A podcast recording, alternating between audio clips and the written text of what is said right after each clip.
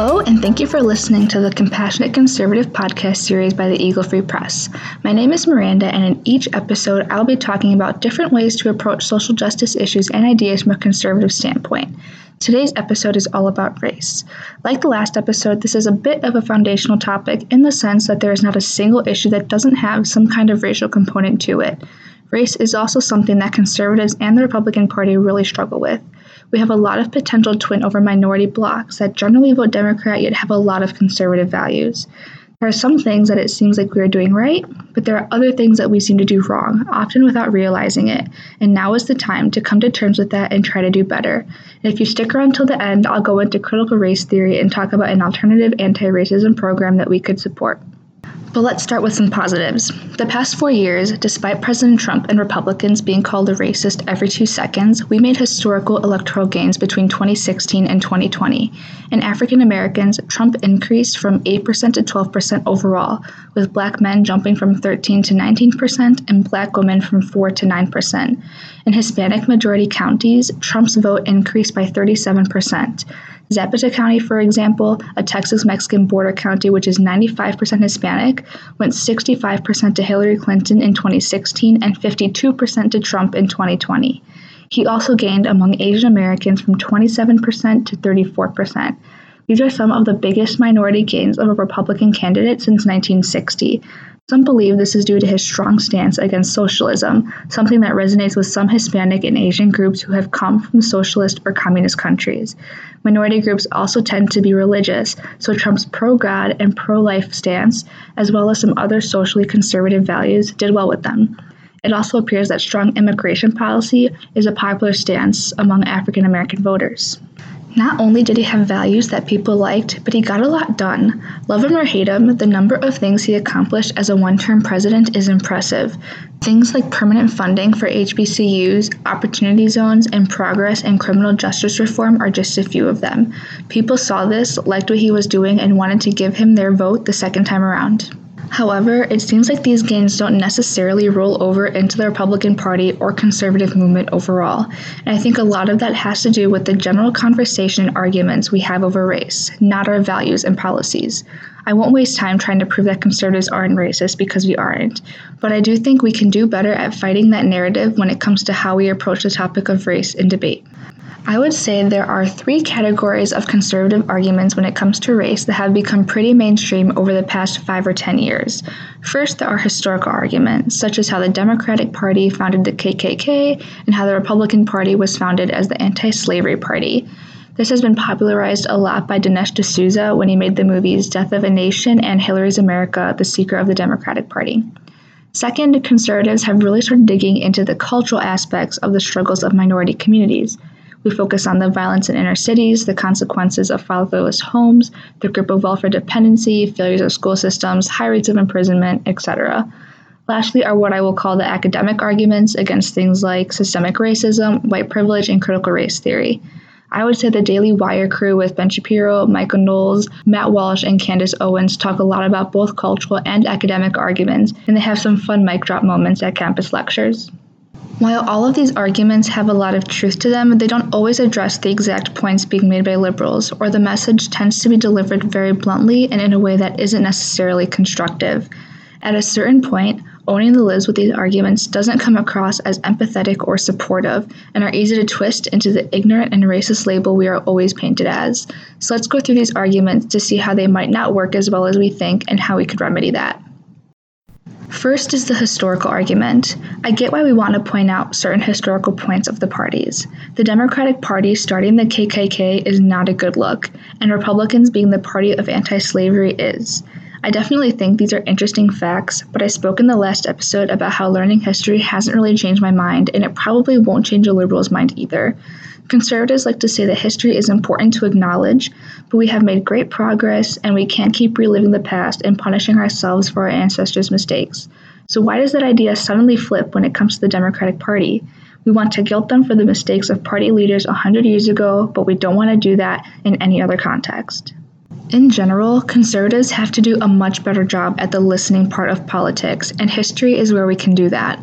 Democrats are really good at listening and affirming the horrible history that many people want to know is acknowledged, but their policies, as we see in most Democratic run cities, do very little to solve the problems they claim to understand.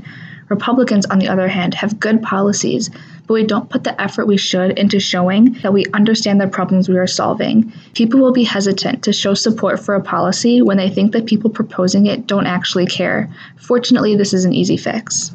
Now, I'm not saying that we need to do a 180 and suddenly become dwellers on the past the way the left seems to do. Eventually, we have to forgive each other and ourselves for what is in our history, or else we are just continuously haunted by it and can never move forward. However, conservatives are probably jumping the gun a little on getting to a point like that. Whether you think it is justified or not, people are angry and have been led to believe that half of the country doesn't want to acknowledge or talk about why. Conservatives have to find that happy medium of addressing the past, showing understanding of it, and then bringing in the discussion on how our policies can help us move forward.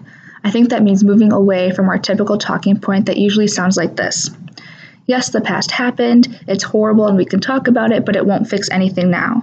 We want to know what the problems are, and we can go from there to solve them. So we already seem like we have no interest in our history, and yet we cherry pick historical moments like I mentioned earlier. We must show a willingness to address all history, not picking and choosing what looks good for us, and then using that knowledge of the past to our advantage in these discussions today. So let's not cherry pick and learn about a different part of Republican history. Yes, it is true that Republicans were founded as the anti slavery party, and in Ripon, Wisconsin, by the way. But being anti slavery didn't mean anti racist.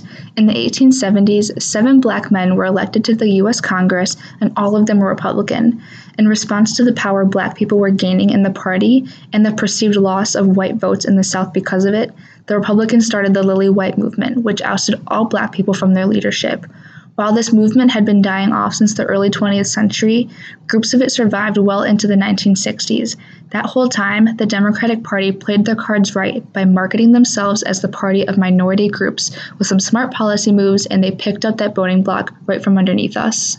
To be completely honest, I had never even heard of this until about two weeks ago when I was doing research for this episode, and this is pretty significant. Knowing this now, it seems ridiculous to me that so many Republican leaders scratch their head at why we lost and can't get back the minority vote. Maybe if we talked about this more and went deeper into what was happening during that time, we could figure out a way to do better outreach. Now, this doesn't mean that the Republican Party today is racist and we don't have to do an apology tour but I hope this brings to light the importance of understanding all history and learning from it so we can do better. I'm going to say it again louder for the people in the back. Learning more history does not inherently change people's values. How much has the talking point of the democratic founding of the KKK seemed to have hurt them? I don't think it's made a huge dent. Likewise, how many conservatives suddenly want to vote Democrat because of the Lily White movement? I sure don't. So I plead with my fellow conservatives to get uncomfortable with our past. Learn about all history and the figures that have probably been left out, and don't shy away or immediately dismiss it as a bunch of liberal whining. When we truly understand why people are upset and what problems they want fixed, the better we can message our values and policies in a way that will be better received. So, now let's dive into the cultural arguments. This includes a lot of the issues we see in our inner cities that are usually the root of a problem but harder to find solutions for. A really big one is absent fathers and the single motherhood rate. Children without fathers in the home are more likely to live in poverty, drop out of high school, commit crime, and end up in prison. The single motherhood rate in the black community today is about 75%. I hear all the time from conservative thought leaders about this self perpetuating cycle that someone just has to break at some point by making better decisions. It is important to talk about root issues like this, especially today when it seems like a lot of policies are just band aids on a gushing wound. But these ideas can come across as condescending in two ways that I can see. First, the optics of old white Republicans telling black people what their problems are probably isn't perceived very well. The people who live this reality every day don't need us to tell them what their problems are. Second, it comes across as blaming black communities for their problems and gives them no credit for a lot of the ways they try to overcome. Yes, people do have to make the right choices, and there are no explicit laws in place holding people back from doing so but I think we could be more empathetic to the non legal barriers that all of us recognize. We wouldn't talk so much about single motherhood if we didn't think that not having a father is a disadvantage that can severely impact a person's life experiences and outcome. We cannot just talk about all the horrible things going on in inner city communities and then tell them to just make better choices. We are not that cold, and I know we are not, because we offer a lot of policy solutions that can address these issues and support these communities. We made great bipartisan progress with criminal justice reform. We promote school choice and voucher programs.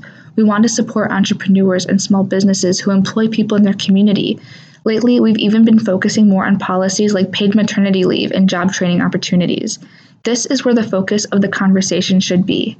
I think we should talk about the issues as a foundation for talking about our policies, and more importantly, how our policies support and empower people to make those better choices we say are necessary. Another aspect of this is making sure we are giving credit where credit is due. Both parties, especially when it comes to minority groups, like to take credit for the achievements that come about nationally under their administrations. For example, Trump really pushed the fact that we achieved record low black and Hispanic unemployment rates. That is true, but those unemployment rates were decreasing both under the Obama and Bush administrations. So it probably wasn't just the policies of one president or party. And there is work going into these communities that no one but the people in these communities can take credit for. Especially as conservatives, we are all about taking the initiative to improve the lives of ourselves and those around us. So we should be learning about and highlighting these efforts every chance we get. Minorities are not hurt puppies waiting for Republican or Democratic policies to come save them. And while that may seem obvious, a lot of people on both sides, whether they realize it or not, act like it. Lastly, we have these academic arguments. Honestly, I think the fighting over issues like white privilege, unconscious bias, and systemic racism are mostly a waste of time for both the right and the left. Not that they aren't worth talking about, but both sides are just talking past each other, and I don't think there is anything that can be said to change someone's mind on either side. Let's take white privilege, for example.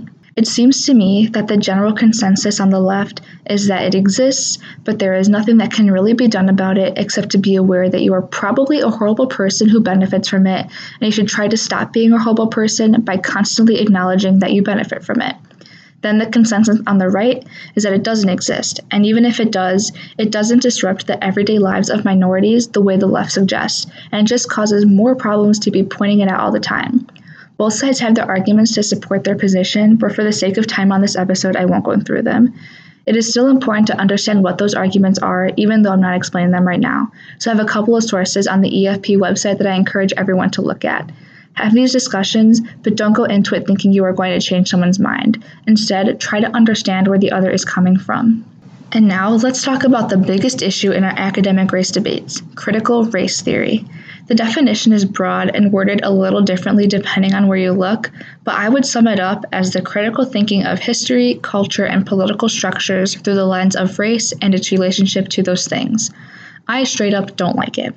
I think it is incredibly divisive, not just between race groups, but within race groups as well. I think it belittles the complex experiences of each individual by defining them only by their race and encourages hatred and discrimination. Again, this is something that I don't think there is much convincing to be had on either side, but we need to understand the different perspectives on it, and I want to share mine. So, I'm half Puerto Rican from my mom's side and Danish Scottish, aka white, on my dad's. I'm from Nanisadipo, a small town that is surrounded by a bunch of other small towns in between the cities of Waukesha and Oconomowoc. A lot of middle and upper middle class families that are mostly white live in that area. When I'm home, I'm often the only Latina among my friends or at work, and I noticed that at a young age. I personally do not remember this, but my mom told me that when I was in kindergarten, she picked me up from school and I asked her, Why am I so much darker than the other kids? She responded by saying, Miranda, one day all of those kids will pay good money to have a skin color like yours. It's funny because it's true, but in all seriousness, I think about that story when I see Instagram posts from accounts like So You Want to Talk About or the ACLU about how we should be talking about race with younger children. They say these concepts aren't as foreign to them as we might otherwise think, and this confirms that. However, my family almost never talked about race, and definitely not in the way those accounts would suggest. My mom never told me that I might be treated differently or face specific obstacles because of my complexion.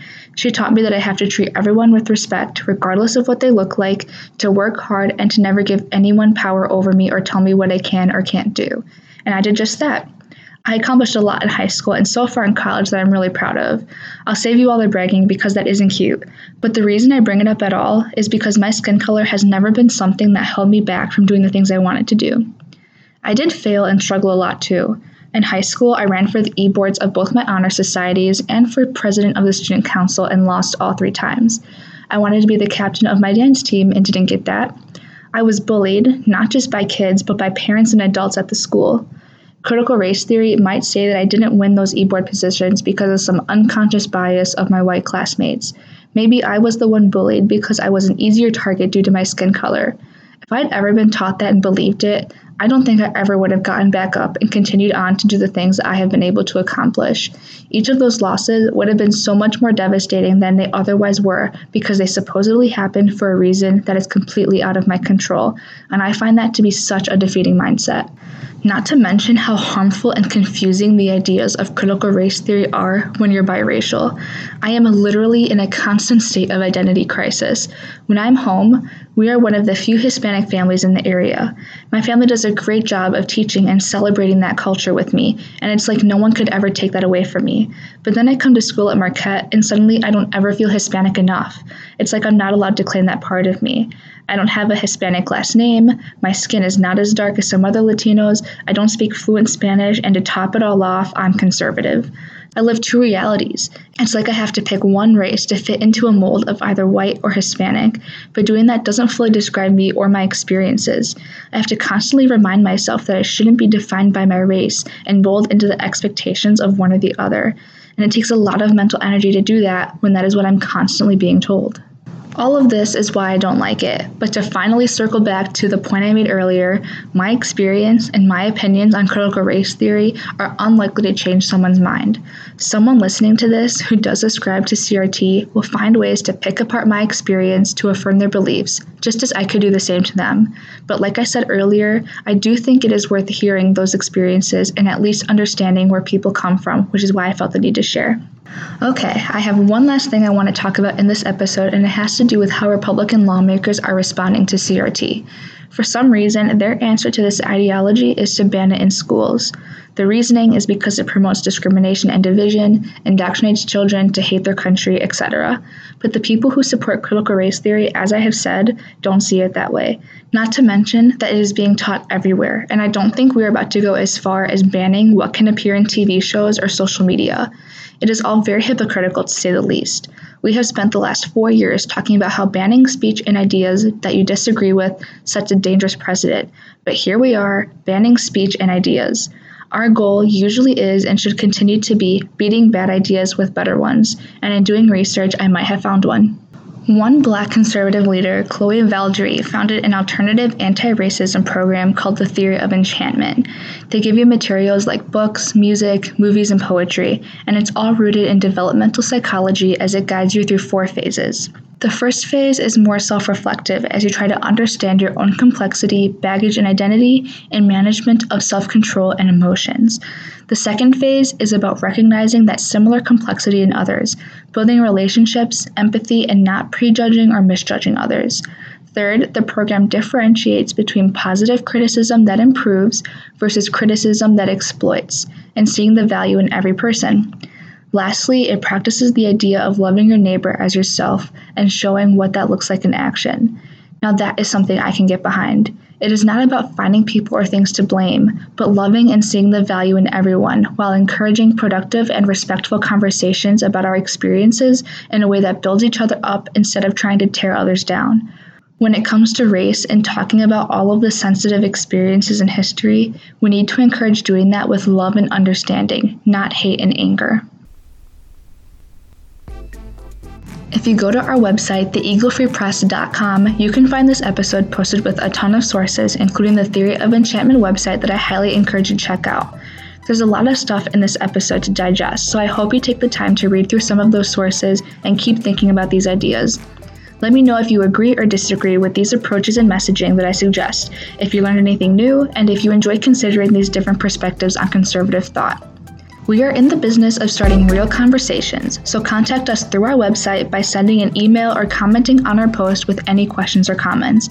If you like this episode, make sure to follow us on Spotify, subscribe on Google Podcast, download it for later, and share it with others.